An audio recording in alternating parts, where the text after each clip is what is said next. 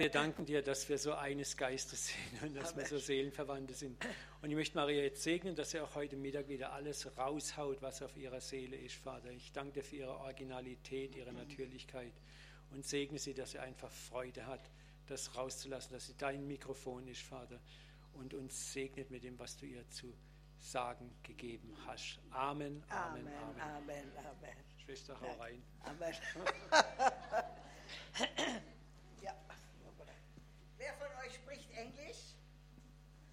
Es sind viele, ja.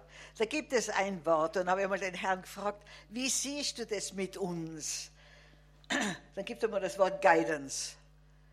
Guidance. Was ist denn der letzte Teil von dem Wort Guidance? Dance. Tanzen. Und vorne bleibt dann G, U, I. God and you dance. Halleluja. Das ganze Leben ist ein Tanz mit Gott. Manchmal ist er Marsch, manchmal ist er Tanz. Jetzt muss ich sagen, das haben wir absolut nicht abgesprochen. Das ist der Hammer. absolut. Manchmal ist er Tango, manchmal ein Boogie Boogie, Halleluja. Ihr Lieben, Gott möchte Leben freisetzen in jedem von uns. Amen.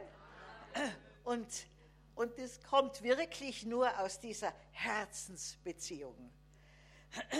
Und äh, vor, äh, früh wieder, wie der Bruder, Bruder, Uwe gesprochen hat, sind mir da ein paar Sachen eingefallen, die möchte ich euch jetzt gleich sagen. Also, wenn ich mein ganzes Leben zusammenfügen müsste, in zwei Worte, wäre es, vertraue mir. Das ganze Leben. Vertraue mir. Er wechselt mir dauernd die Klassenzimmer und wechselt mir dauernd die Lehrer. Aber immer die gleiche Botschaft. Vertraue mir, vertraue mir. Schau auf mich. Dann, meine Mitarbeiter, die haben sich schon öfters beklagt, dass man mit mir dauernd an den Grenzen lebt. Dann habe ich gesagt, gewöhnt euch dran, da bleiben wir. Weil da müssen wir uns immer auf Jesus verlassen. Amen. Und wisst ihr, deshalb sind so viele Christen, Entschuldigung, dass ich jetzt so ein starkes Wort verwende, so lahmarschig, Amen. weil sie in ihrer Gemütlichkeit sitzen bleiben wollen. Versteht ihr? Feines Reich bauen, wo es mir gut geht, wo ich abschätzen kann, wie es weitergeht, nur nicht stören, meine Bequemlichkeit. Aber wenn du im Reich Gottes fruchtbar sein willst, ja, dann musst du aufhören, furchtbar zu sein. Amen. Der Herr möchte dich fruchtbar machen. Und äh, ja, und, und ich, ich liebe es, dass Gott mich permanent in einem Zustand hält, wo ich nur auf ihn schauen kann und praktisch am Wasser gehe. Amen. Und schau dir diese Jünger, die mussten heraus aus ihrer Sicherheitszone des Bootes und aus Wasser treten, weil Jesus sie gerufen hat. Und dann sind sie sicher wie Jesus auf dem Wasser gegangen, bis sie auf die Wolken gesehen haben. Bis sie auf die Probleme geschaut haben. Dann gluck, gluck, gluck, gluck, gluck, waren sie weg. Ja? Und dann hat er ihr Kleingläubigen. Amen. Deinen ganzen Glauben in diesen großen, liebevollen, wunderbaren Gott setzen, für den nichts unmöglich ist. Amen. Ein Pastor hat zu mir einmal gesagt, Maria, wenn Gott einen sehr schweren Auftrag auf der Welt hat, dann sucht er sich einen Mann. Moment! Wenn er eine unmögliche Arbeit hat, sucht er sich eine Frau. dann, dann, dann habe ich gesagt, Herr, warum wir Frauen für Unmögliche arbeiten? Da sagt er, weil ihr zu spät mit dem Denken anfangt. wir Frauen sind mehr mit dem Herzen gleich dabei, ja? Die Männer, die müssen alles zuerst abschätzen. Die haben ja dieses fantastische, logische System, Ablagesystem, wisst ihr, und, und da ist bald einmal etwas unmöglich. Da sagen sie, na, kann nicht funktionieren, okay? Wir Frauen, wir springen rein und wenn wir drinnen sind, sinken oder schwimmen, ja. Halleluja. Und darum verwendet er oft Frauen für unmögliche Dinge, ja. Ja. Mein Mann hat Ich habe mit 47 das erste Mal geheiratet, ja. Und dann hat mein Mann bald aber gesagt, warum denkst du nicht wie ein Mann? Sage ich, weil ich keiner bin. aber muss ich euch erzählen, den Zerbruch, den ich in der Ehe erlebt habe, habe ich noch nie erlebt. Ich habe alle Ehebücher gelesen, die am Markt waren, über Zeit gehabt, ja. Ich war 47 und dann heiratete ich diesen liebevollen Mann. Nach zwei Monaten bin ich auf die Knie und habe gesagt, Herr, ja, da muss ich noch was sagen, was vorgelaufen ist. Nach drei, wir haben uns nur fünf Tage gesehen, zwölf Wochen voneinander gewusst und viel telefoniert.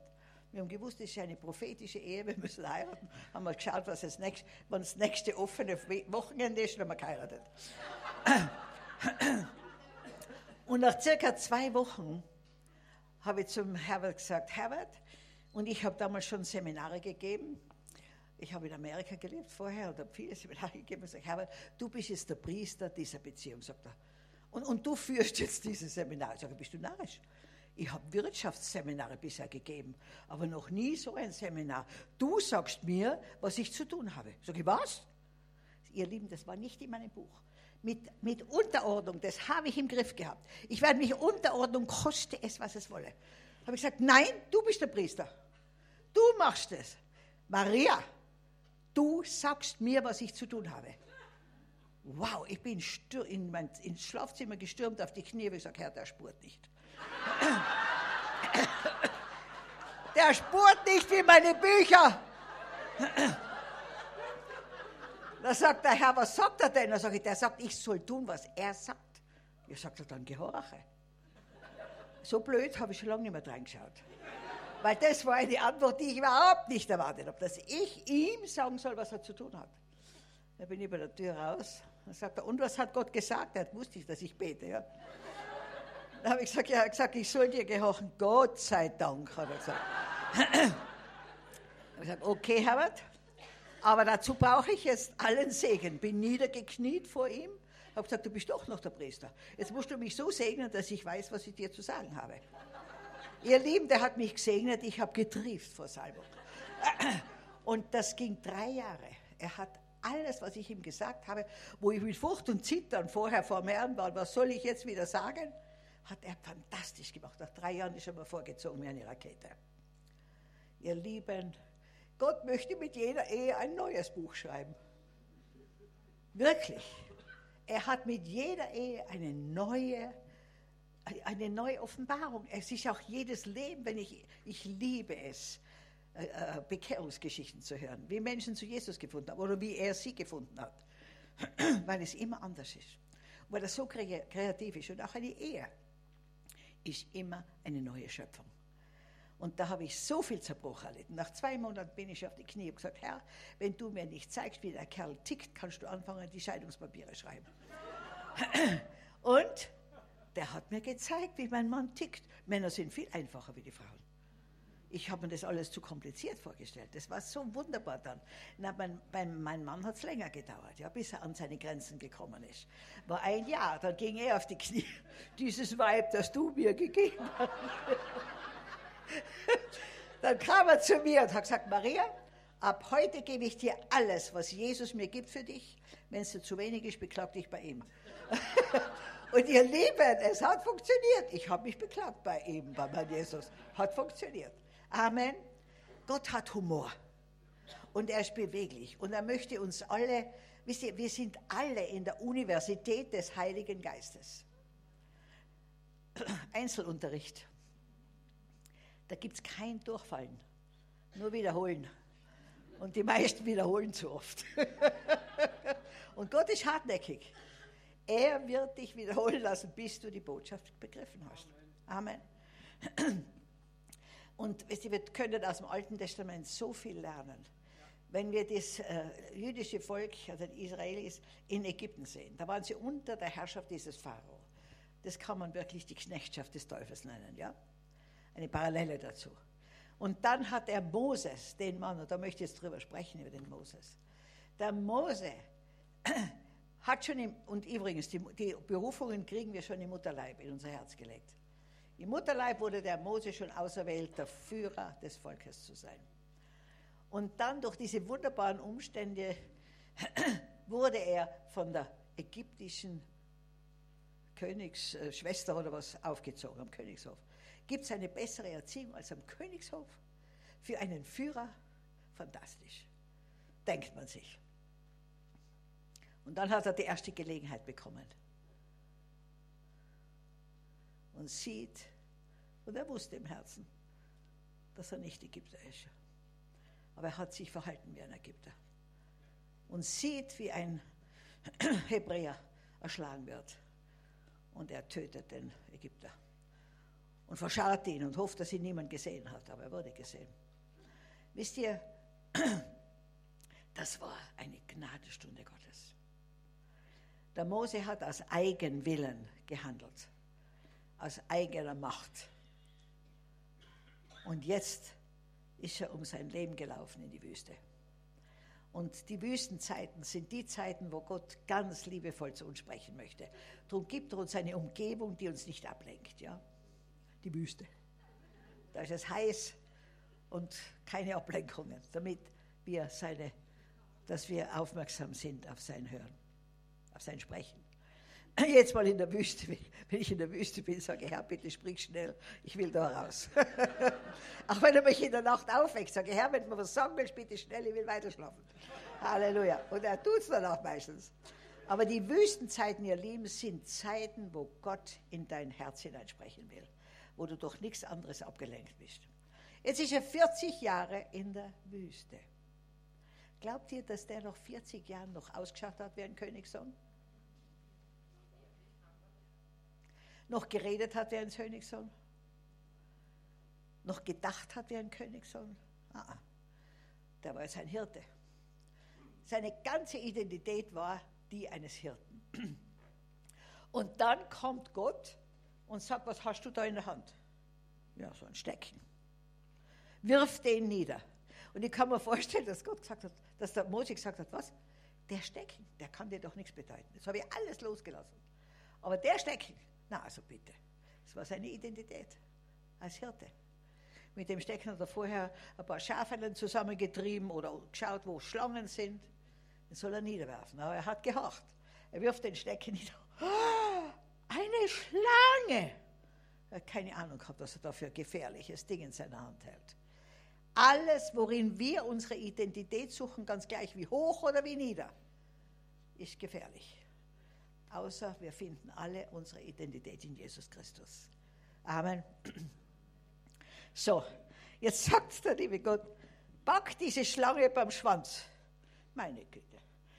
40 Jahre Wüste, Schlange, Schwanz beißen. Das hat der gewusst. Das war die Logik. Wenn er die angreift, die beißen.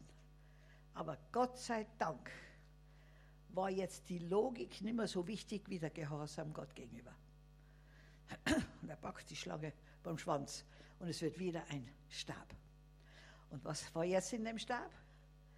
Jetzt war die Kraft Gottes in dem Stab. Amen. Weil es losgelassen hat. Und dann hat Gott es ihm wieder gegeben.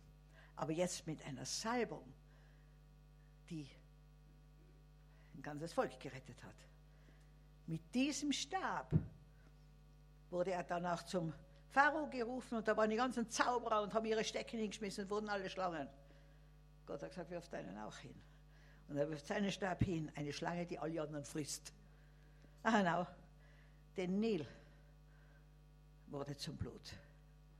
Meine Tochter fragt mich da, dauernd, jetzt hat sie schon aufgegeben, ich gesagt, das ist eine Frage, die sie im Himmel an Jesus stellen muss. Aber wir leben ja am Ursprung des Nils. Jetzt fragt sie immer, ob der Nil Blut war bis dort hinten hin. 6000 Kilometer, sage ich, kann ich dir nicht beantworten, musst du Jesus fragen, wenn du in den Himmel kommst. Mit dem Stab hat er das Rote Meer geteilt. Amen. Jetzt war die Kraft Gottes drinnen, weil er vorher losgelassen hat. Und ihr Lieben, alles, was wir loslassen, und vor allem die guten Sachen in unserem Leben auch loslassen. Wenn Gott sie zurückgibt, haben sie eine neue Salbung. Und zwar die Kraft Gottes ist dann drinnen. Amen. Und dieser Mose wurde viele Jahre vorbereitet, um dann der Führer dieses Volkes zu sein. Und es war sehr schwer, die zu bewegen, Wisst ihr, Sklaven, die jammern wohl, aber sind immer bereit zur Veränderung. Denken gar nicht, dass es was anderes geben könnte. Und bis die alle bewegt wurden, was da alles geschehen musste, dass sie endlich losgezogen sind. Und dann sind sie losgezogen und standen vorm Roten Meer. Hinter ihnen die ägyptischen Soldaten, das ganze Heer. Vor ihnen das Rote Meer. Ist das eine etwas kritische Situation? Schon, okay, habt ihr das erkannt? Ihr Lieben, hoffnungslos, aber nicht für Gott. Das Meer teilte sich und es heißt, sie sind auf trockenem Boden da durchgegangen. Könnt ihr euch das vorstellen? Im Meer Schlamm, meterweise. Und die sind auf trockenem Boden durch. Und glücklich die Ägypter hinterher mit ihren Rosten und ihren Wagen. Und wie die letzten Israelis, Israeliten draußen waren aus dem Meer, ist das zusammengeklappt. Es ist geschichtlich bewiesen, dass die Macht, die, die Militärmacht Ägyptens von dort an gebrochen war. Denn die besten Krieger waren im Roten Meer. Jetzt waren sie in der Wüste.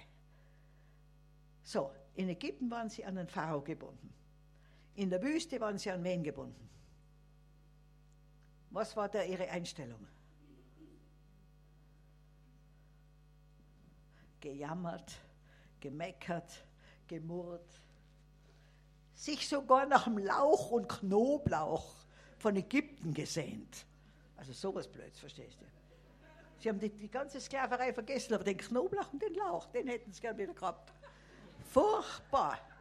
Also, also weißt du, und ich, ich, ich habe das erlebt in Rumänien, nachdem der Ceausescu da abgesandt wurde. Es hat keine fünf, sechs Jahre gedauert, haben die Rumänen dem Ceausescu wieder nachgetrauert, weil jeder was zu tun gehabt hat und wenn er nur einen Besen gehalten hat. Aber die haben vergessen, was das für eine Zeit war. In der Wüste waren sie an sich selbst gebunden. Und das sind die meisten Christen in den Kirchen. An sich selbst gebunden. Sie drehen sich nur um sich selbst. Und, und darum passiert nichts. Und darum ist auch so wenig Leben da. Und das Schlimme, also wenn man sich das vorstellt, alle, die aus Ägypten ausgezogen sind, außer Kaleb und Joshua, sind in der Wüste gestorben. Alle. Nur die, die in der Wüste geboren wurden. Dies durften mit Joshua und Kaleb in das verheißene Land. Und da mussten sie über den Jordan.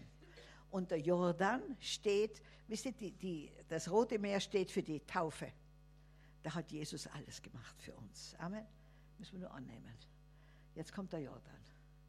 Im Jordan mussten die Priester mit der Arche in die Mitte hinein. Sie mussten ins Wasser hineinsteigen. Sie mussten selbst schon Glauben beweisen. Und wie sie dann in der Mitte waren, hat sich das Wasser geteilt. Und dann sind sie hinüber ins verheißene Land. Und dort waren sie dann an Gott gebunden. Und dort möchte uns Gott haben. Dass wir, und der Zerbruch ist in der Wüste. In der Wüste. Aber Gott hat sie immer durchgetragen. Immer. Und Gott wird dich immer durchtragen wenn du nur auf ihn schaust und bei ihm bleibst.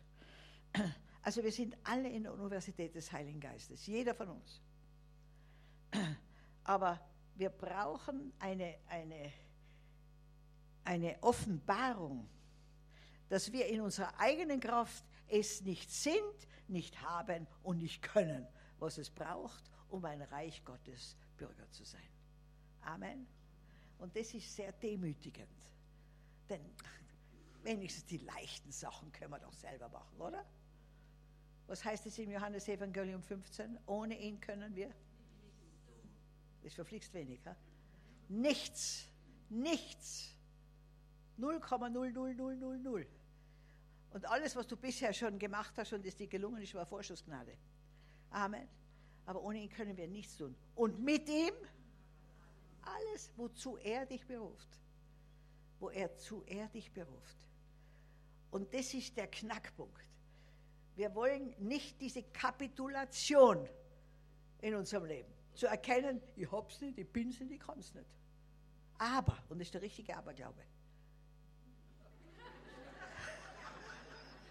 In, mit und durch Jesus Christus alles, wozu er mich berufen hat. Amen. Und das sind die Prozesse. Also Ich bin überall durchgebrochen in das Leben in Jesus, nachdem ich kapituliert habe. Ich sage euch, ich habe kapituliert, dass ich die schlechteste, Le dass ich so unmöglich bin zu leiten. Hat er gesagt, das stimmt. Aber du musst nicht leiten, ich bin der Leiter, du folgst nur mir nach. Halleluja. Seither folge ich nur ihm nach und bin eine sehr gute Leiterin, weil er der gute Leiter ist. Amen. Ich habe bekannt, dass ich eine entsetzliche Mutter bin, aber er in mir ist die beste Mutter. Meine Tochter sagt immer, wenn sie mich, Mama, du bist die allerbeste Mama, sage ich, danke, Herr Jesus. Halleluja. So, ihr Lieben, wir müssen überall an unsere Grenzen kommen, damit wir durchbrechen in das Leben aus der Abhängigkeit von Gott. Er will, dass du mit ihm in vollkommener Einheit lebst und aus ihm alles beziehst. Und Krisen, Krisen sind dazu da, um eine Veränderung zu bringen. Im, Im Chinesischen hat das Wort Krise zwei Bedeutungen. Äh, äh, Gefahr und Chance. Und für uns ist jede Krise eine Chance zur Veränderung. Amen. Veränderung ist jeden Tag dran. Und je länger du bereit bist, dich verändern zu lassen, umso jünger bleibst du. Denn dann bist du ein Jünger Jesu und Jünger Jesu werden immer wieder jünger. Halleluja! Das ist die beste Verjüngerungskur, indem du dich verändern lässt. Und noch etwas, ich, Gott kann nur durch zerbrochene Menschen arbeiten. Nämlich zerbrochen in dem Sinn, dass sie nicht mehr im Ich leben, sondern in Christus. Christus in mir, die Hoffnung auf Herrlichkeit. Nicht ich mich meiner mir, Herr, segne doch uns vier. Christus in mir, die Hoffnung auf Herrlichkeit. Amen. Und dann kann er arbeiten. Da bist du ein Kanal, durch den er fließen kann. Ein durchlässiger Kanal. Und das möchte, dass Gott, möchte Gott, dass wir sind. Durchlässig für seine Gnade, für seine Liebe, für seine Kraft. ja. Äh, die Bibel sagt ja, wenn ich schwach bin, bin ich stark. Aber wenn ich arm bin, bin ich reich. Lass die Armen sagen, ich bin reich. Manche, manche fragen mich, wie viel betest denn du am Tag? Wie viele Stunden? Sage ich 24. Was? Ja, du auch arbeiten. Sag ja, ich, ich bete und arbeite. Und beten heißt in permanenter Beziehung mit Gott zu sein. Ja, und wenn du schläfst, sage ich du, ich wache oft auf in der Nacht und es singt in mir. Und ich höre meinem Geist zu, wie er singt. Es ist diese permanente Beziehung. Amen. Auch wenn du schläfst, singt dein Geist und betet Gott an. Ja, dann, was habe ich denn noch gehört? Ja. Wir betonen sehr, dass wir Gott vertrauen sollen. Das ist gut. Aber jetzt kommt noch ein zweiter Punkt. Wie viel kann Gott dir vertrauen? Wie viel kann Gott dir anvertrauen? Und da wird er dich prüfen in drei Gebieten. Eines ist Gehorsam, Autorität. Wie ist deine Beziehung? Danke. Wie ist deine Beziehung zu deinen Eltern? Das, ist, das sind die Grundbeziehungen. Ganz viel von unseren Problemen in unserem Leben liegt in unverarbeiteten Kindheitsproblemen. Das war bei mir der Fall. Ich, äh, ich habe mit sieben Jahren mein Leben Jesus übergeben und mein Vater hat es gespürt und er war furchtbar eifersüchtig, dass ich jetzt einen anderen Vater habe. Und, und das, war, das war kein leichtes Leben für mich. Ich habe es natürlich nicht erkannt als Kind, erst viel später. Aber ich konnte zum Papa gehen und sagen, Papa hat er schon Nein gesagt, bevor er gehört hat, was ich gesagt habe. Und ich glaube, ich leide um meines Glaubenswillens. Aber was ich gemacht habe, mit sieben Jahren habe ich entschieden, stellt euch vor, was ein Kind mit sieben Jahren fähig ist. Mein Papa kennt Gott nicht. Ich kenne ihn jetzt. Also kann ich mich nicht auf meinen Papa verlassen, dass er mich ordentlich führt, weil er ja Gott nicht kennt.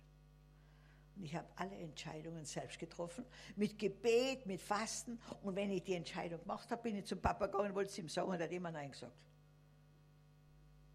Der hat die Rebellion in mir gespürt. Und dann war der Folge, dass jeder Chef So, so ab 25. Jeder Chef innerhalb von kürzester Zeit wurde der wie mein Vater. Ah, dann war ich in Amerika. Ich war dann mit 33, hat Gott mich nach Amerika gerufen für 15 Jahre. Ah, das ist mein Telefon, entschuldigt. Da ruft wahrscheinlich meine Tochter aus Afrika an. Ah, darf ich schnell? Ist sie denn?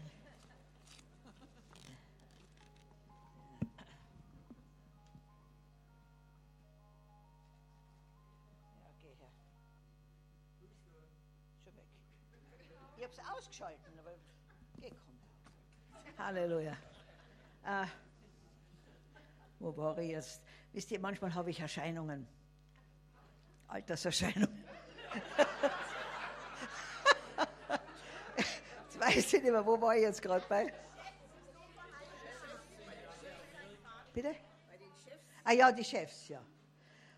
Und, und dann, hab, nachdem das so fünf, sechs Mal passiert ist, habe ich mir gedacht, also das kann nicht das Problem der Chefs sein. Das Problem muss in mir liegen. Und dann bin ich zu einer Konferenz gegangen in Amerika, die war angeboten, die Verarbeitung unverarbeiteter Jugendkonflikte. Ich habe gesagt, okay, mal, Herr, such, durchforsche mein Herz. Das erste Thema, viertes Gebot. Da habe ich gesagt, also da ist bei mir bestimmt nichts. Ich habe immer die ganzen Familienfeiern organisiert und, und habe Geburtstage gefeiert. Und dann sagt der Vater zu mir, aber du bist ein Rebell. Sag ich, wie bitte? Mich hätte niemand als Rebell abstempeln können, okay? Das war ganz tief drinnen. Mein Vater, ja, dann war noch etwas. War ich in Amerika und wollte mir ein Grundstück kaufen.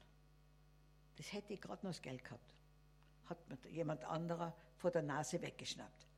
Dann ein paar Monate drauf wollte ich mir ein kleines Häuschen kaufen, das renovierungsbedürftig war, aber das hätte mir sehr gut gefallen mit einem kleinen Flüsschen daneben. Hat die Bank nicht mitgemacht. Dann habe ich gesagt, ja Herr, was ist denn los? Sagt er, ja, du hast deinen Vater nicht geehrt. Ja, wo? Mein Vater war ein passionierter Bauer, also äh, nicht Landwirt, sondern Häuselbauer und hat ein wunderschönes Haus gebaut für die Familie, aber da wir kein Geld hatten, musste die ganze Familie mitarbeiten. Ich war die Älteste, ich war äh, dazu ausersehen, jedes Wochenende und alle Ferien die Betonmischmaschine zu bedienen. Ich hatte Schwielen wie ein, wie ein Schwerarbeiter. Könnt ihr euch vorstellen, wie man da Freude hat, wenn jemand die Jugend so verbaut, ja? Und, aber natürlich, ja, in, dem, in der Zeit, wir haben nicht dürfen außen rebellieren, aber innen drinnen mein Bruder und ich, wir haben immer gesagt, wir lieber schlafen wir in einem Zelt, als wir das Haus bauen. Ja. Das war ein Schwur. Und bei jedem Geburtstag oder Familienfeier habe ich Gedichte geschrieben, äh, Lieder geschrieben und immer war der Häuselbau drinnen. Mein Papa hat nie gelacht, aber alle anderen. Ich habe auch Freunde eingeladen zu uns. Meine Mama war eine exzellente Köchin, aber die sind nur einmal gekommen. Die haben nicht bauen wollen und Zirkel schupfen und was ich was alles. So, sagt der Herr zu mir, du bist ein Rebell. Sag ich, wieso? Sagt er, du hast deinen Vater verachtet, dass er euch die Jugend verbaut hat. Ich sage euch, das war so ein Schutz. Keinen Samstag haben wir uns nur vorstellen können, in eine Disco zu gehen. Wir waren so müde, das Bett war der einzige Zufluchtsort, nachdem wir uns gesehen haben. Okay? der hat uns bewahrt vor allem Übel in unserer Jugend durch unsere permanente Müdigkeit. Auf jeden Fall hat der Herr gesagt, du hast den Vater verachtet. Du hast eine bittere Wurzel dagegen und darum kannst du nicht Segen empfangen auf dem Gebiet. Boah, ihr Lieben, das hat mich schockiert und ich habe das, das erkannt. Und dann habe ich zuerst meinem Vater geschrieben, ich war in Amerika und dann bei der nächsten Reise herüber habe ich ihn um Vergebung gebeten. Ich habe gesagt, Papa, bitte vergib mir. Der, hat, der war noch nicht gläubig dann, aber er hat es vollkommen verstanden und hat mir vergeben. Heute habe ich sechs Baumeister permanent im Einsatz. Und bauen tue ich leidenschaftlich gern. Ich habe keine Ahnung gehabt, was da in mir steckt. Noch viel mehr als in meinem Vater. Wie meine Schwester mich besuchen kam in, Amer äh, in Uganda, hat sie gesagt, na, also der Papa wäre unglücklich, wenn er das alles sehen würde. Sag ich, wieso? Sagt er, wäre stockeifersüchtig. Was, was du alles leistest und was er geschaffen hat. Naja, er war, er war sehr begrenzt mit den, mit den Finanzen, aber trotzdem hat er was Wunderschönes gebaut für die Familie. So, ihr Lieben, das Erste, wo Gott dich prüfen wird, wie ist deine Beziehung zu Autoritäten? Zu den göttlichen Autoritäten. Wisst ihr, auch für die Politik. Betet für diese Menschen. Schreibt ihnen Briefe der Wahrheit und der Liebe. Aber bitte schimpft nicht und meckert nicht und raus nicht und schimpft nicht. Ich möchte in keinem dieser Schuhe sein von diesen ganzen Politikern. Betet für die Merkel. Wisst ihr, perfekt ist niemand, außer dir vielleicht. Aber, aber ich zähle mich nicht dazu. Der Perfekte ist Jesus Christus. Amen. Also Autorität wird Gott dich äußerst prüfen, wenn er dich in deine Berufung freisetzen wird. Das zweite ist Finanzen. Gibst du den Zehnten? Hm?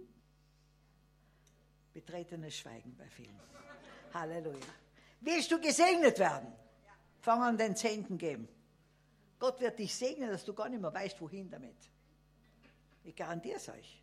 Ich, ich lebe es jetzt für äh, 50 äh, Jahre. Jeden Monat geht mehr als 10 Prozent weg von meinem Konto. Aber Gott segnet unwahrscheinlich. Wie gehst du mit deinen Finanzen um? Drittens, Beziehungen, Sexualität. Gott möchte, dass wir ein reines Leben leben.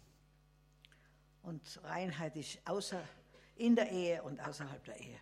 Amen. Und diese drei Gebiete wird Gott anständig prüfen, bevor er dich freisetzt in seine Be Berufung für dich. Gott hat ganz, ganz wunderbare Pläne. Aber wie viel kann er dir anvertrauen? Und wisst ihr, wie Gott mich das erste Mal nach Afrika geschickt hat, war ich dort nur zum Predigen. Fünf Jahre habe ich, wenn ich jedes Jahr drei, vier Monate drunten bin, habe gepredigt in ganz Uganda zu Tausenden von Menschen und alle von der katholisch-charismatischen Erneuerung. Ein Hunger nach Gott enorm. Und wir konnten das Evangelium predigen, total rein und heilig. Und ich war so bewegt von der Armut dieser Kinder. Und dann habe ich immer gesagt, Herr, hast du was vor mit mir für diese Kinder? Die berühren mich so. Nichts habe ich gehört. Dann habe ich gesagt, okay, Herr, wenn du nichts hörst, tu ja nichts. Wenn du sprichst, ich bin bereit. Aber solange du nicht sprichst, ich tue nichts. Fünf Jahre. Und nach fünf Jahren, wo ich gar nicht mehr gefragt habe, ob er was vorhat, spricht er plötzlich am Gebetsberg, Maria, vertraust du mir, dass ich dir alles gebe für tausend arme Kinder? Dann habe ich gesagt, ein bisschen viel für den Anfang, Herr. Tausend. Aber wenn du das willst, ich stehe dir zur Verfügung, du musst zahlen. In acht Monaten hatte ich tausend Paten beisammen. Dann ging mir der Heiß. Was ist das Nächste? Ich glaube, das ist meine Lebensaufgabe. Inzwischen hat er jedes Jahr fast tausend hinzugefügt. Gott wird dich dort abholen, wo dein Glaube ist. Und dann streckt dann und streckt dann und streckt dann. Amen. Mir ist das ganze Werk weit über den Kopf gewachsen. Aber es ist nicht mein Werk. Es ist Gottes Werk. Ich kenne schon ich würde sagen, 95 Prozent der Kinder kenne ich nicht mehr. Aber Gott kennt sie alle. Und das ist das Wesentliche. Und mich kennen wahrscheinlich alle, weil sie immer wieder zu Konferenzen kommen. Aber Gott hat so Großes vor, aber er braucht dich, ah, wie soll ich sagen, er braucht dich voller Vertrauen und Glauben und dass du dich einfach auf ihn wirfst und sagst, Herr, ich setze alle Karten auf dich. Du kannst mit mir machen, was du willst. Und er wird es tun. Amen. Aber ich, garantiere euch, ihr werdet verrückt erklärt werden von manchen Leuten. Das, wird, das werden viele nicht verstehen, besonders nicht die, die totales Sicherheitsdenken haben. Ja? Wisst ihr, ich habe zum Beispiel mit sieben Jahren mein Leben Jesus übergeben und es war immer mein Wunsch, das zu tun, was der Herr will. Und wenn, wenn man den Weg geht, hat man nicht immer Berufe, die gut bezahlt werden. Mein Vater, gesagt, wir haben dich studieren lassen. Und, und, und was machst du da für Berufe? Sag ich, du, ich bin dort, wo Gott mich haben will. Hat er immer zu meinen Geschwistern gesagt, wartet nur, die sitzt euch noch auf der Tasche im Alter. Die spart überhaupt nicht, die gibt alles her. Erbe geben wir der überhaupt keines, weil sonst verschenkt sie es nur. Passt nur auf, ihr werdet sehen, die sitzt euch, in, die sitzt euch im Schoß, im Alter. Und ich habe immer nur gesagt, ihr Lieben, passt auf, Gott wird mich so segnen, dass ihr mit dem Schauen nicht nachkommt. Denn er sagt, gib und du wirst empfangen. Amen. Heute ist es soweit. Heute könnte ich alle Geschwister nehmen. Locker. Halleluja. Aber das war rein aus dem Bauch heraus und aufgrund des Wortes Gottes. Der Herr sagt, gib und du wirst empfangen. Und ich hatte die Gewissheit, dass mein Vater mich nicht im Stich lässt. Denn er möchte nicht, dass seine Kinder dumm, arm und krank sind. Welcher Vater, Mutter hier ist glücklich, wenn seine Kinder dumm, arm und krank sind? Ja, ihr seid höchst normal, es freut mich sehr. Aber manche glauben, dass Gott Freude hat, wenn seine Kinder dumm, arm und krank sind. Absolut nicht. Wir sind die Könige dieser Welt, die Regierung Deutschlands, Deutschlands, Österreichs, Schweiz. Amen. Wir sollen anfangen zu herrschen, aber nicht über die Menschen, sondern über die Umstände, über den Feind, über die Sünde. Amen. Und wir sollen mit unserem Mund Worte sprechen, die Leben freisetzen. Amen. Ihr habt solche Autorität. Wisst ihr, das tut mir oft so weh, wenn ich sehe, wie Christen wie arme Bettler herumlaufen. Hab mich doch lieb, bemerk mich doch. Mein Gott, Gott ist verknallt in dich. Und da bettelst du noch um Liebe. Gott hat solche Pläne für dich, die du nicht glauben würdest, wenn er sie dir sagen würde. Wenn, mir das, wenn mir das jemand gesagt hätte, vor 50 Jahren, was Gott mit mir vorhat, hätte ich gesagt, du bist der lausigste Prophet. Also sowas ist unmöglich für mich. Ja, ist auch für, unmöglich für mich. Amen aber nichts ist unmöglich für Gott. Amen. Halleluja. Wisst ihr, der Herr hat mir vor drei Jahren gesagt, er wird mich sehr verwenden bei den Moslems, in der Regierung und in der Versöhnung von Afrika. Und dann habe ich gedacht, jetzt habe ich von, vom Teufel gehört. Na, also das ist, kann nicht sein, das ist unmöglich. Aber ich gesagt, also Herr, das lege ich jetzt auf deinen Altar, das musst du jetzt bestätigen, weil das, das kann, ich nicht vorstellen, kann ich mir nicht vorstellen. Kurz danach sind Moslems gekommen bei Nacht und Nebel und wollten, was ich habe. Und ich habe gedacht, vorsichtig, vielleicht mein Auto, ja. Dann habe ich gesagt, was habe ich denn? Leben. Und wer ist dieses Leben? Jesus Christus, Moslems. Ich habe gesagt, du wirst Probleme mit deinen Verwandten bekommen und mit deiner Familie. Das ist mir jetzt egal. Übrigens, ich bin nicht der Einzige, wir haben dich schon jahrelang jetzt beobachtet. Dein Gott ist größer, dein Gott ist stärker, dein Gott ist es wert nachzufolgen. Dein Gott ist die Liebe. Führ mich zu diesem Gott. Und jedes Mal, wenn ich sie zu Jesus geführt habe, weißt ihr was? Dann haben sie gesagt, uh, uh, das wird so heiß, es wird so heiß da drinnen. Sie haben einen kalten Gott. Unser Jesus ist heiß, ist die Liebe. Ist das ein Schatzi neben dir? Da hast du aber guten Geschmack, das sage ich dir. Halleluja.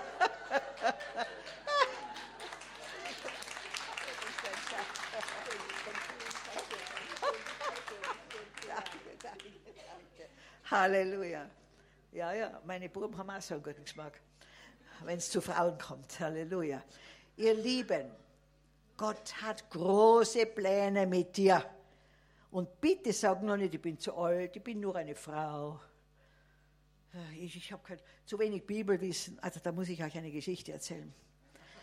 Ein, ein Berufsschullehrer, gläubig, und hat dauernd gebetet, Herr, wo sind die guten Werke, die du für mich vorbereitet hast? Eines Tages geht er bei einem Klassenzimmer vorbei in der Berufsschule, sieht er gerade eine neue Lehrerin, die da äh, esoterische Sachen aufstellt, ja. Und denkt er sich, um Gottes Willen, was ist da eingezogen in unsere Schule? Sagt der Herr, das ist dein erster Fall. Sagt er, sagt er, ja Herr, was soll ich machen damit? Sagt er, geh du jetzt ins Zimmer zu ihr, begrüße sie herzlich und schau ihr so lange in die Augen, bis sie Jesus in dir sieht. Na, er gedacht, da rufe ich meine Frau vorher an, ja. Dann hat er seine Frau angerufen und gesagt, bitte bete für mich. Ich habe jetzt einen Auftrag, der, der ist unwahrscheinlich. Aber bitte bete. Natürlich hat die fest gebetet, das könnt ihr euch vorstellen, ja.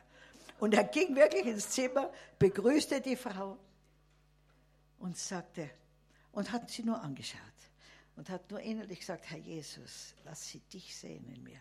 Am Zeitl sagt er, ich wünsche Ihnen alles Gute in unserer Schule. Und ging hinaus. Es waren keine drei, vier Tage, ruft sie ihn an und sagt, Herr Kollege, ich muss unbedingt mit Ihnen sprechen. Wie Sie in meinem Zimmer waren und mich so intensiv angeschaut haben, habe ich plötzlich Jesus gesehen. Sie müssen mir helfen. Ich bin total verwirrt. Und, der, und die hat, er hat sie zu Jesus geführt. Amen. Hat er eine Bibelschule besucht? Hat er eine Bibelschule besucht? War das besonders hohe Theologie? Nein, nur Gehorsam. Amen. Also, mit den Moslems, ich sag's euch, im Norden droben, im hohen Norden, da wird das ganze Land regiert von den Ältesten. Die haben ziemlich äh, jüdisches System, ja. Und wie wir das erste Mal eingeladen waren, habe ich viele meiner Bücher mitgenommen, die auf Englisch übersetzt sind, habe sie ganz wild ausgeteilt unter diesen Ältesten.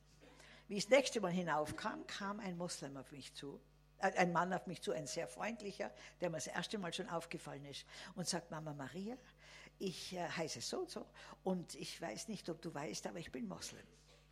Ich habe alle deine Bücher bekommen und ich habe sie gelesen und jetzt lese ich sie in der Moschee und alle lieben sie. Halleluja, Halleluja. Habe ich gesagt, Halleluja, Herr, das Gebiet Moslems ist abgehackt. Amen. Die First Lady, mit der ich sehr befreundet bin, also eine wunderbare Frau Gottes, eine Beterin. Also wirklich, wir haben eine heilige Landesmutter. Kräftig, sie ist jetzt die, die, die Ministerin für, für alle Schulen. Die verkündigt in, in der Regierung, hat mir ein hoher Minister erzählt, dass wenn sie in jedem Bezirk in Uganda eine Maria Brean hätte, hätte sie keine Probleme mehr. Sage ich, Regierung abgehakt. Halleluja. Zum letzten Weihnachten habe ich allen Ministern ein Andachtsbuch schenken dürfen, auf Englisch. So, jetzt die Allversöhnung von Afrika. Ich durfte den Lieblingssohn vom Idi Amin zu Jesus führen, auch ein Moslem. Und der kommt zu mir und sagt, Mama, du musst mir helfen, dass alle Verträge, die der Gaddafi mit den, mit den verschiedenen Staatshäuptern geschlossen hat, dass wir die bekommen. In diesen Verträgen steht, dass Afrika muslimisch werden soll. Die müssen wir bekommen und verbrennen. Ich habe gesagt, okay, da müssen wir ganz genau warten jetzt auf die Führung des Heiligen Geistes. Weil, habe ich gesagt, sonst bin ich gleich einmal einen Kopf kürzer hier in dieser Botschaft. Aber jetzt warten wir drauf. Er wollte auch mit mir, dass ich mit ihm äh, nach, wie heißt das, eine ganz, ganz starke muslimische Nation fliege, wo doch das ganze Geld von seinem Vater gebunden ist und ihnen Jesus bringe, damit sie das Geld freisetzen. habe ich gesagt, bitte, wir müssen einen klaren Auftrag haben, sonst stehen wir da wirklich ganz alleine da. Aber ihr Lieben, für Gott ist nichts unmöglich. Nichts. Nichts. Den Gebetsberg, den der Herr mir gesagt hat, dass ich den kaufen soll, der der verfluchteste Berg in Uganda war. Da wurden laufend schwarze Bullen dem Teufel geopfert und die ganzen Hexen und Zauberer initiiert. Und den hat Gott uns jetzt gezeigt, sollen wir den Höchsten aus der Regierung, aus der Kirche und aus dem Markt, also aus dem Wirtschaftsleben weihen. Und da haben wir Konferenzen dort laufend für die Allerhöchsten. Das ist heute der gesalbteste Berg in Uganda. Wisst ihr, da steht man nur permanent Danke sagen daneben. Ich habe oft zu wenig Zeit, um nur Danke zu sagen. Danke, danke, ja, danke. Du kommst aus dem Staunen nicht mehr heraus. Oft gehe ich heulend durch unser Werk und sage, Herr, dass du das geschafft hast mit der schwachen alten Schachtel. Aber alle Ehre ihm. Amen. Gott hat Großes vor mit dir. Sag deiner Nachbarin, deinem Nachbarn, Gott hat Großes vor mit dir. Gott hat Großes vor mit dir. Wie alt bist du, Schatz? Halleluja. Wie alt bist du? Ich bin jetzt 78. Großes vor. Manche glauben, ich bin zu alt. Lasst euch eine Geschichte erzählen, die mein Leben transformiert hat und mich total überwältigt hat, was Gott noch tun kann im hohen Alter. Da wurde ich vor einigen Jahren, das sind bestimmt schon 20 Jahre äh, oder noch länger, na 25 Jahre, nach München gerufen zu einer Sterbenden, die ich gar nicht kannte.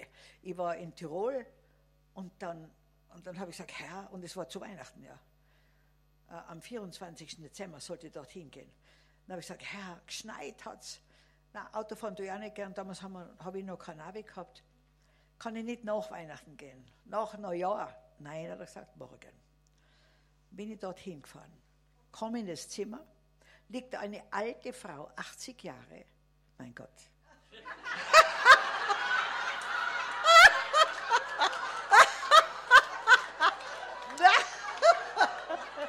Amen. Ein, ein Teenager, ein Senior Teenager, okay? Und, dann, und dann hat mir diese Frau, die hat mich bei einer Konferenz einmal erlebt, war beim Sterben, hat vom Arzt nur noch eine Woche bekommen und sagt mir, und sagt Maria, ich will mit dir mein Leben in Ordnung bringen. Ich weiß, ich habe nicht mehr lange zu leben. Bitte darf ich mein Herz dir ausschütten. Die hat alles schonungslos gebeichtet.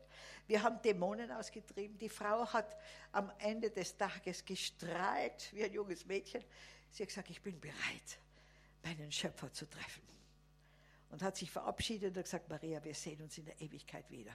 Und ich bin auf, auf Wolke 7 nach Hause gefahren. Ich habe gewusst, es war ein Termin, den Gott mir und was ich da versäumt hätte. Bin nach Hause gefahren. Drei Wochen später kriege ich einen Anruf war es Ich bin total erschrocken und sage, wie bitte, wie bitte? Ja, sagt sie, ich lebe noch, Maria. Und ich war, und ich war inzwischen auf einer Reha. Und Gott hat mir noch einen Auftrag gegeben. Sage ich, aha. Und der wäre? Sagt sie, ja, wie du gegangen bist, kam der Pastor und hat mir das Abendmahl gebracht. Und während des Abendmahles hat Gott zu mir gesprochen, dass er noch Arbeit für mich hat. Dann habe ich gesagt, Herr, ich bin aber schon sehr müde. Und der Herr hat gesagt, ich habe schon durch einen müden Gaul noch Räder in Bewegung gesetzt. Halleluja. Dann hat sie gesagt, aber Herr, dann möchte ich den Dienst von der Maria groß machen. Ihr Lieben, ich hatte keine Ahnung. Das war eine Prinzessin vom Hochadel in Deutschland.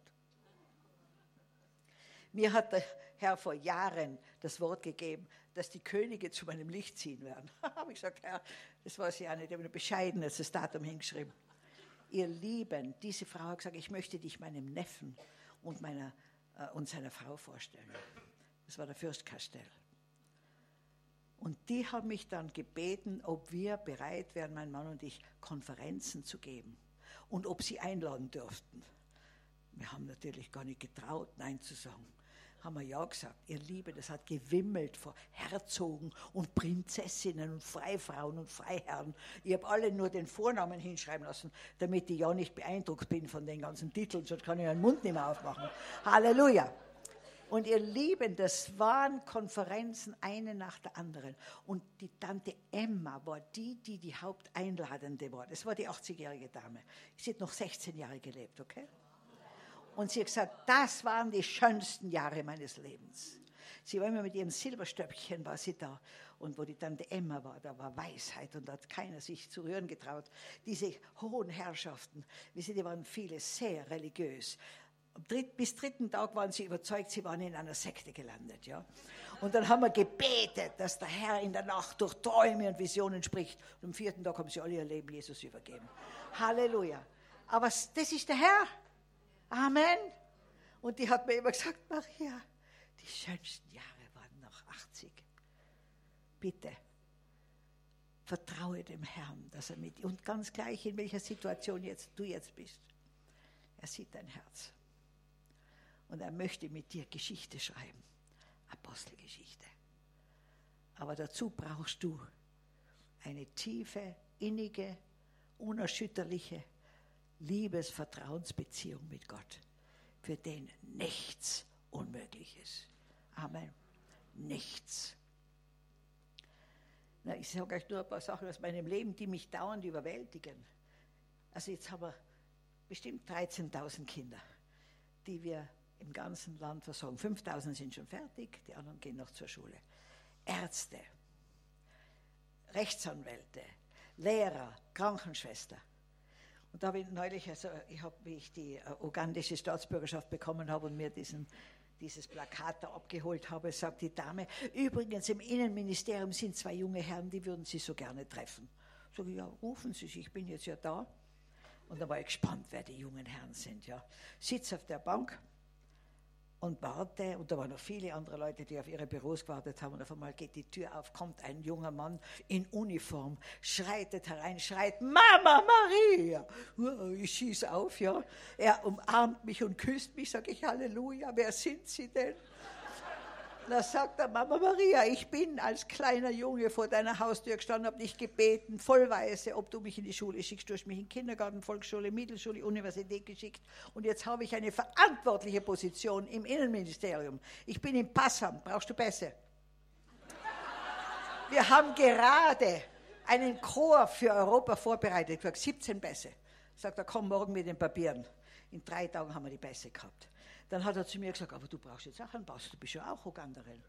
Gib mir ein Foto. Dann hat er mich da in so ein äh, Fotogeschäft geschleppt, ein fürchterliches Foto. Aber in drei Stunden hatte ich meinen Pass. Halleluja. Da kam der zweite. Und der hat gesagt, Mama, und ich bin verantwortlich für alle Arbeitsgenehmigungen in Uganda. Und ich kenne alle deine Leute, die nicht Uganda sind, hat mir sie aufgezählt, der Reihe nach. Und ich freue mich so, wenn alles so reibungslos bei euch gehen darf, weil ich jetzt da in der Position bin. Halleluja. Amen. Wisst ihr, ich, ich kenne sie überhaupt nicht. Viele. Aber Gott kennt sie. Und, und sie wissen, es war Jesus, der ihnen diese Chance gegeben hat. Amen. Ja, und da habe ich jetzt fast 700 Mitarbeiter sechs Baumeister permanent im Einsatz. Und ich liebe zu bauen. Gehe von Bau zu Bau. Da, da könnte man noch ein Fenster hinaus machen. Schatz, die schöne Aussicht da, das müssen wir da ein Fenster machen, okay? Das ist bei uns lockerer. Ich muss zwar alle Pläne einreichen, aber es wird nie geprüft, wie wir dann bauen, okay? Und, und, und das nütze ich schamlos aus. Wir haben 300 Hektar Land zu verwalten. Halleluja. Und wisst ihr, ich bin froh, wenn ich meinen kleinen Garten vorm Haus bewältigen kann.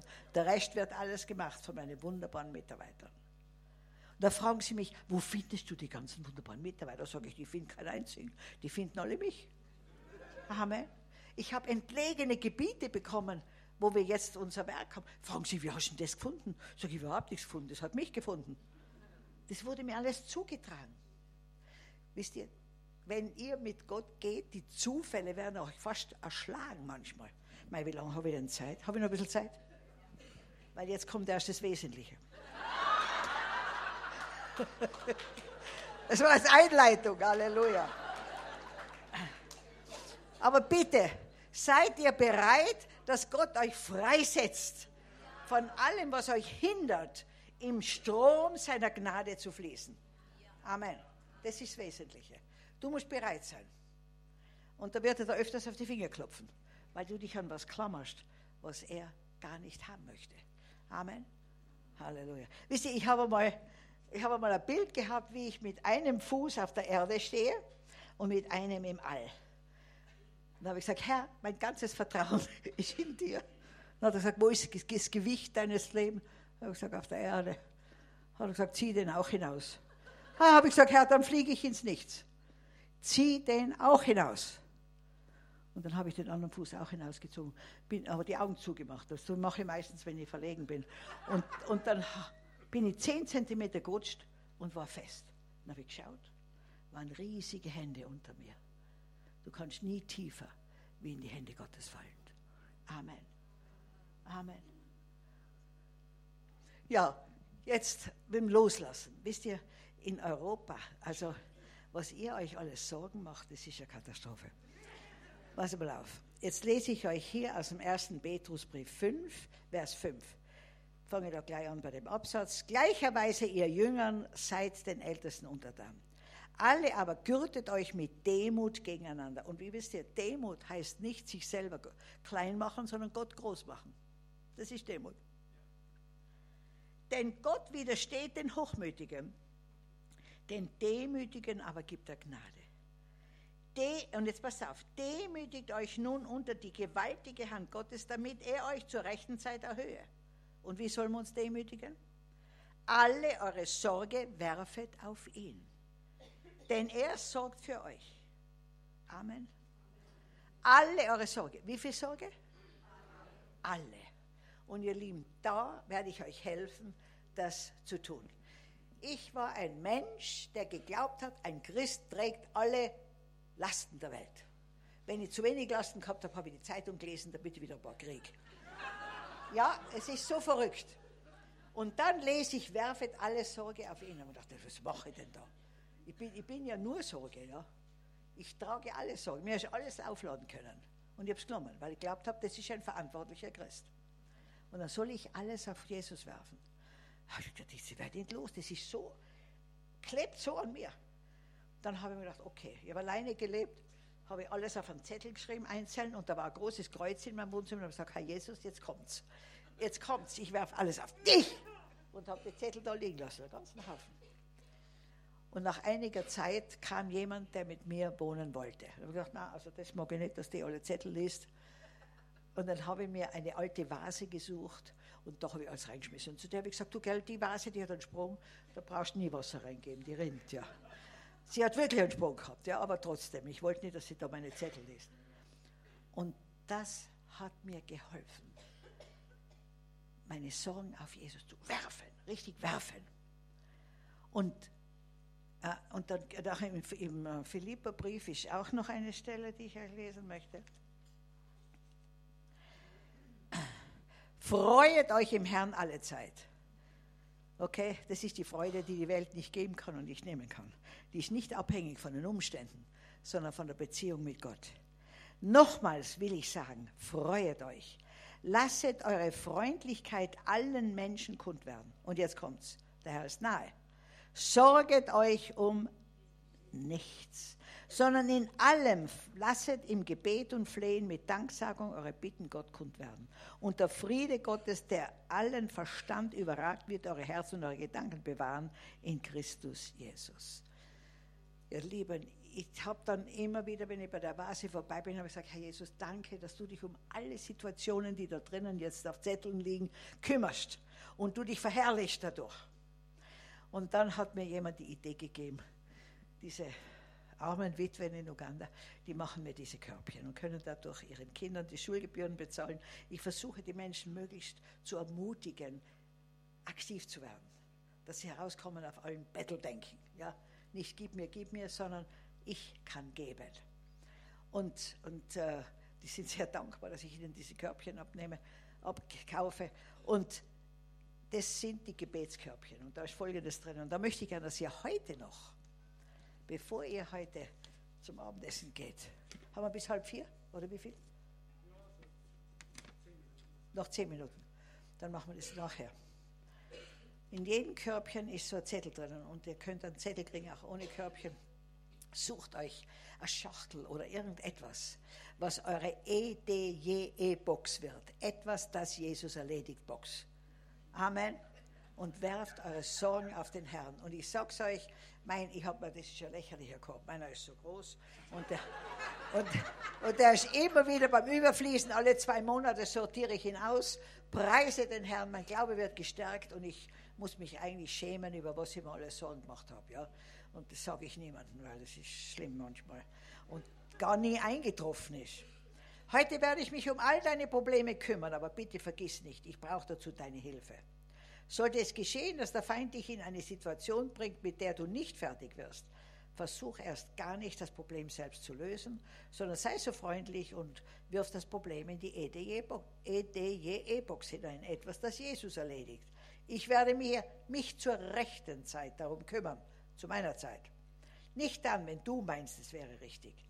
Wenn du dein Problem einmal in die Box geworfen hast, dann halte nicht länger daran fest und versuche auch nicht, es etwa wieder herauszuholen. Jedes Festhalten und jeder Versuch, es wieder herauszuholen, wird die Lösung deines Problems nur verzögern. Wenn du meinst, das Problem selbst bewältigen zu können, bitte komm dennoch im Gebet zuerst zu mir, damit du dir sicher sein kannst, auch die richtige Lösung zu haben. Da ich weder schlafe noch raste, ist es nicht notwendig, dass du deinen Schlaf versäumst. Bleibe ruhig, mein Kind. Wenn du mich brauchst, mit einem Gebet erreichst du mich jederzeit. Dein dich liebender Vater. Amen. Und ich möchte, dass ihr heute Abend sorgenfrei ins Bett gehen könnt, weil wir wirklich, wir schreiben sie auf. Habt's Zettel da. Dass wir bewusst Gott alle Sorgen hinwerfen. Und je detaillierter du es schreibst, umso besser kannst du es loswerden. Amen. Halleluja. Aber du kannst dir eine Schachtel selber suchen. Das möchte ich jetzt gleich dem Pastor schenken, weil der hat nämlich ganz schön zu tun.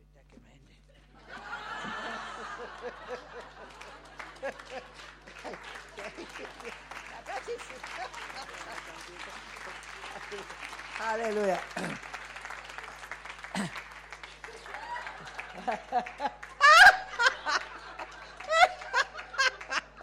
Halleluja. Amen. Ihr Lieben, wenn wir, wenn wir das tun, was das Wort Gottes sagt, dann wird Gott das tun, was er verheißen hat. Ich habe jetzt ich habe mal eine Liste geschrieben, ich bin gar nicht fertig geworden, über die Wenn. Wenn wir tun. Alle Schriftstellen mit Wenn beginnen. Ja, wenn wir vergeben, wird uns vergeben. Wenn wir geben, werden wir empfangen. Wenn mein Volk, das bei meinem Namen gerufen wird, sich demütigt, Buße tut, die Schuld bekennt, dann fließt der Segen. Amen. So, und bitte, ja, komm. Ja, gerne. Komm her, das Herz klopft, das ist wichtig. Das hat mir jetzt unwahrscheinlich gut getan, was du gesagt hast. Hm? Äh, ich, ach so, Mikro, ja. Es war gerade in der letzten Woche, vor einiger Zeit, ja, hatte Gott mich gebraucht, bei einer wirklich sehr alten Dame schon ein Gespräch, ein seelsorgerliches Gespräch zu führen. Und da ist so viel Schmutz und alles rausgekommen, was man überhaupt nicht glaubt, was so alles im Leben passieren kann. Nicht? Und ich wurde damit nicht fertig. Dann habe ich also zwei Geschwister genommen und habe gesagt, ich möchte darüber beten, ohne jetzt über die Einzelheiten zu reden. Ich sage, ich vermute, dass darin eben auch der Satan steckt. Ne? Ja, es sind also keine, keine nennenswerten Erkenntnisse für mich gekommen, aber was ich sofort gemacht habe, ich hatte ja noch einen Zettel, um einfach mal so nachzugucken, ist jetzt alles erledigt für mich. Und in dem Augenblick, nachdem wir dann das Gebet gemeinsam gesprochen haben, Probleme waren also nach wie vor da, habe ich nur den Zettel genommen und zerrissen und habe gesagt, Herr Jesus, du bist jetzt dafür, dafür zuständig, ich kann es nicht. Gute Position. Amen. Amen. Halleluja. Halleluja. Halleluja. Aber bitte werft alles auf den Herrn. Alles. Wie heißt es? Sein Joch ist leicht und seine Bürde drückt nicht. Amen. Und so möchte Gott, dass wir leben mit leichten Schultern und das Joch drückt nicht. Amen. Weil wir nicht zu schnell sind, nicht zu langsam. Das Joch, wisst ihr, wir müssen immer mit dem, unter dem wir gejocht sind, gleich im Gleichschritt gehen. Und, und das ist etwas, was euch unwahrscheinlich helfen wird. Eure, euer Leben sorgenfrei zu leben. Ja. Wer von euch äh, ist noch nicht verheiratet und möchte gern heiraten? Okay, Halleluja. Wisst ihr, warum ihr noch nicht verheiratet seid? Weil Gott noch niemanden gefunden hat, der gut genug ist für dich. Amen. Halleluja. Aber, jetzt passt auf. Ich habe erst mit 47 geheiratet, ja, und mit 45 war ich auf einem Seminar, einem Glaubensseminar. Und der, der Vortragende hat auch gesagt, wer möchte heiraten, waren viele alleinstehende. Sagt er, weißt du, Gott weiß nicht, wen er dir geben soll, wenn du ihm nicht sagst, was du dir wünschst. Du musst genau schreiben, was du möchtest. Und, und in allen Details. Ma, drei Freundinnen und ich, wir sind das nächste Wochenende an einem ruhigen Ort, an einem Fluss, mit einem dicken Heft, ja, und da haben wir angefangen zu schreiben. Beim ersten Satz habe ich schon gehört, sowas kriegst du nie. So, Satan, schweig, mit dir rede ich nicht. Und habe alles hingeschrieben, was ich, was ich mir gewünscht habe. Und äh, mein Mann hatte etwas äh, schütteren Haarwuchs. Er hat gesagt, Männer, die ein schönes Gesicht haben, können jetzt Gesicht zeigen, andere müssen es mit Haaren verstecken. hat bei allem Ausrede gehabt. Und dann hat er gesagt, was hast denn du in das Buch geschrieben über die Haare? Dann habe ich gesagt, das weiß ich nicht mehr. Und das Buch, ich bin übersiedelt, ich habe das Buch nicht mehr gefunden. Und nach einem Jahr oder zwei habe ich das Buch gefunden. Sagt der Kerl damit. Ich möchte sehen, was du über die Haare geschrieben hast. Ja. Und dann hat er nichts gefunden. Er hat gesagt, wenn du nichts schreibst, kann Gott dir geben, was er will. Ja. Aber ihr Lieben, und dann, und dann kannst du immer drunter schreiben, Herr, jetzt kannst du hinzufügen und wegnehmen, wie es dir gefällt. Amen. Aber wie der Bruder Uwe heute gesagt hat, er fragt immer wieder, was willst du? Was willst du, was ich mit dir mache? Ich habe in England, äh, in Amerika, wie ich drüben war, ein Jahr damit gekämpft, ob ich in Amerika bleiben soll oder wieder zurückgehen, ob ich die englische Bibel lesen soll oder die deutsche. Dann hat er gesagt, was willst du? Ich habe gesagt, ich möchte gerne in Amerika bleiben. Gesagt, dann bleib. Fang an die englische Bibel lesen. Halleluja. Heute ist mir die englische Bibel geläufiger wie die deutsche. Ich war 15 Jahre drüben und da hat Gott mich wirklich von aller Religiosität gestrippt. Das war vielleicht was. Ich habe nämlich die katholische Kirche nicht mehr gefunden, ja. In dem Ort, die war verzweifelt. Sie war da, wir haben sie nicht gefunden. Dann habe ich gesagt, was soll ich tun? Also gehe mal in jeden Sonntag in eine andere christliche Kirche. Bin ich immer in der hintersten Bauch gesessen, dass ich gleich flüchten kann, ja. Wenn das unheimlich wird, weil ich war ja so erzogen, dass man in keine andere gehen darf, ja. Und nach vier, fünf Monaten bin ich draufgekommen, die lieben alle Jesus, die haben die Bibel, und, und alle haben sie um eine Offenbarung ein, ein Königreich gebaut. Wenn man das alles zusammennehmen würde, die ganzen Offenbarungen, hätten wir die ideale Gemeinde Jesu. Amen. Und so hat jeder von uns was beizutragen. Amen. Okay, so, jetzt äh, glaube ich Zeit, gell? Ja, noch zehn Minuten. Ja, wunderbar. Also in Afrika würde ich jetzt fragen, in Afrika würde ich fragen, afrikanische zehn Minuten oder biblische? Weil bei denen sind zehn Minuten eine halbe Stunde. Ö österreichische, okay. Halleluja. jetzt hast du was. Ich erkläre dir jetzt, was österreichische zehn Minuten sind. Also ein Schweizer, ein Österreicher und ein Deutscher gehen Schnecken jagen. Und da haben sie so drei Eimer und laufen los und dann kommen sie alle zurück und der Österreicher hat keine Schnecke. Und dann fragen ihn, ja, was hast du gemacht? Sagt er, ich weiß nicht, immer wenn ich gekommen bin, husch, husch, weg waren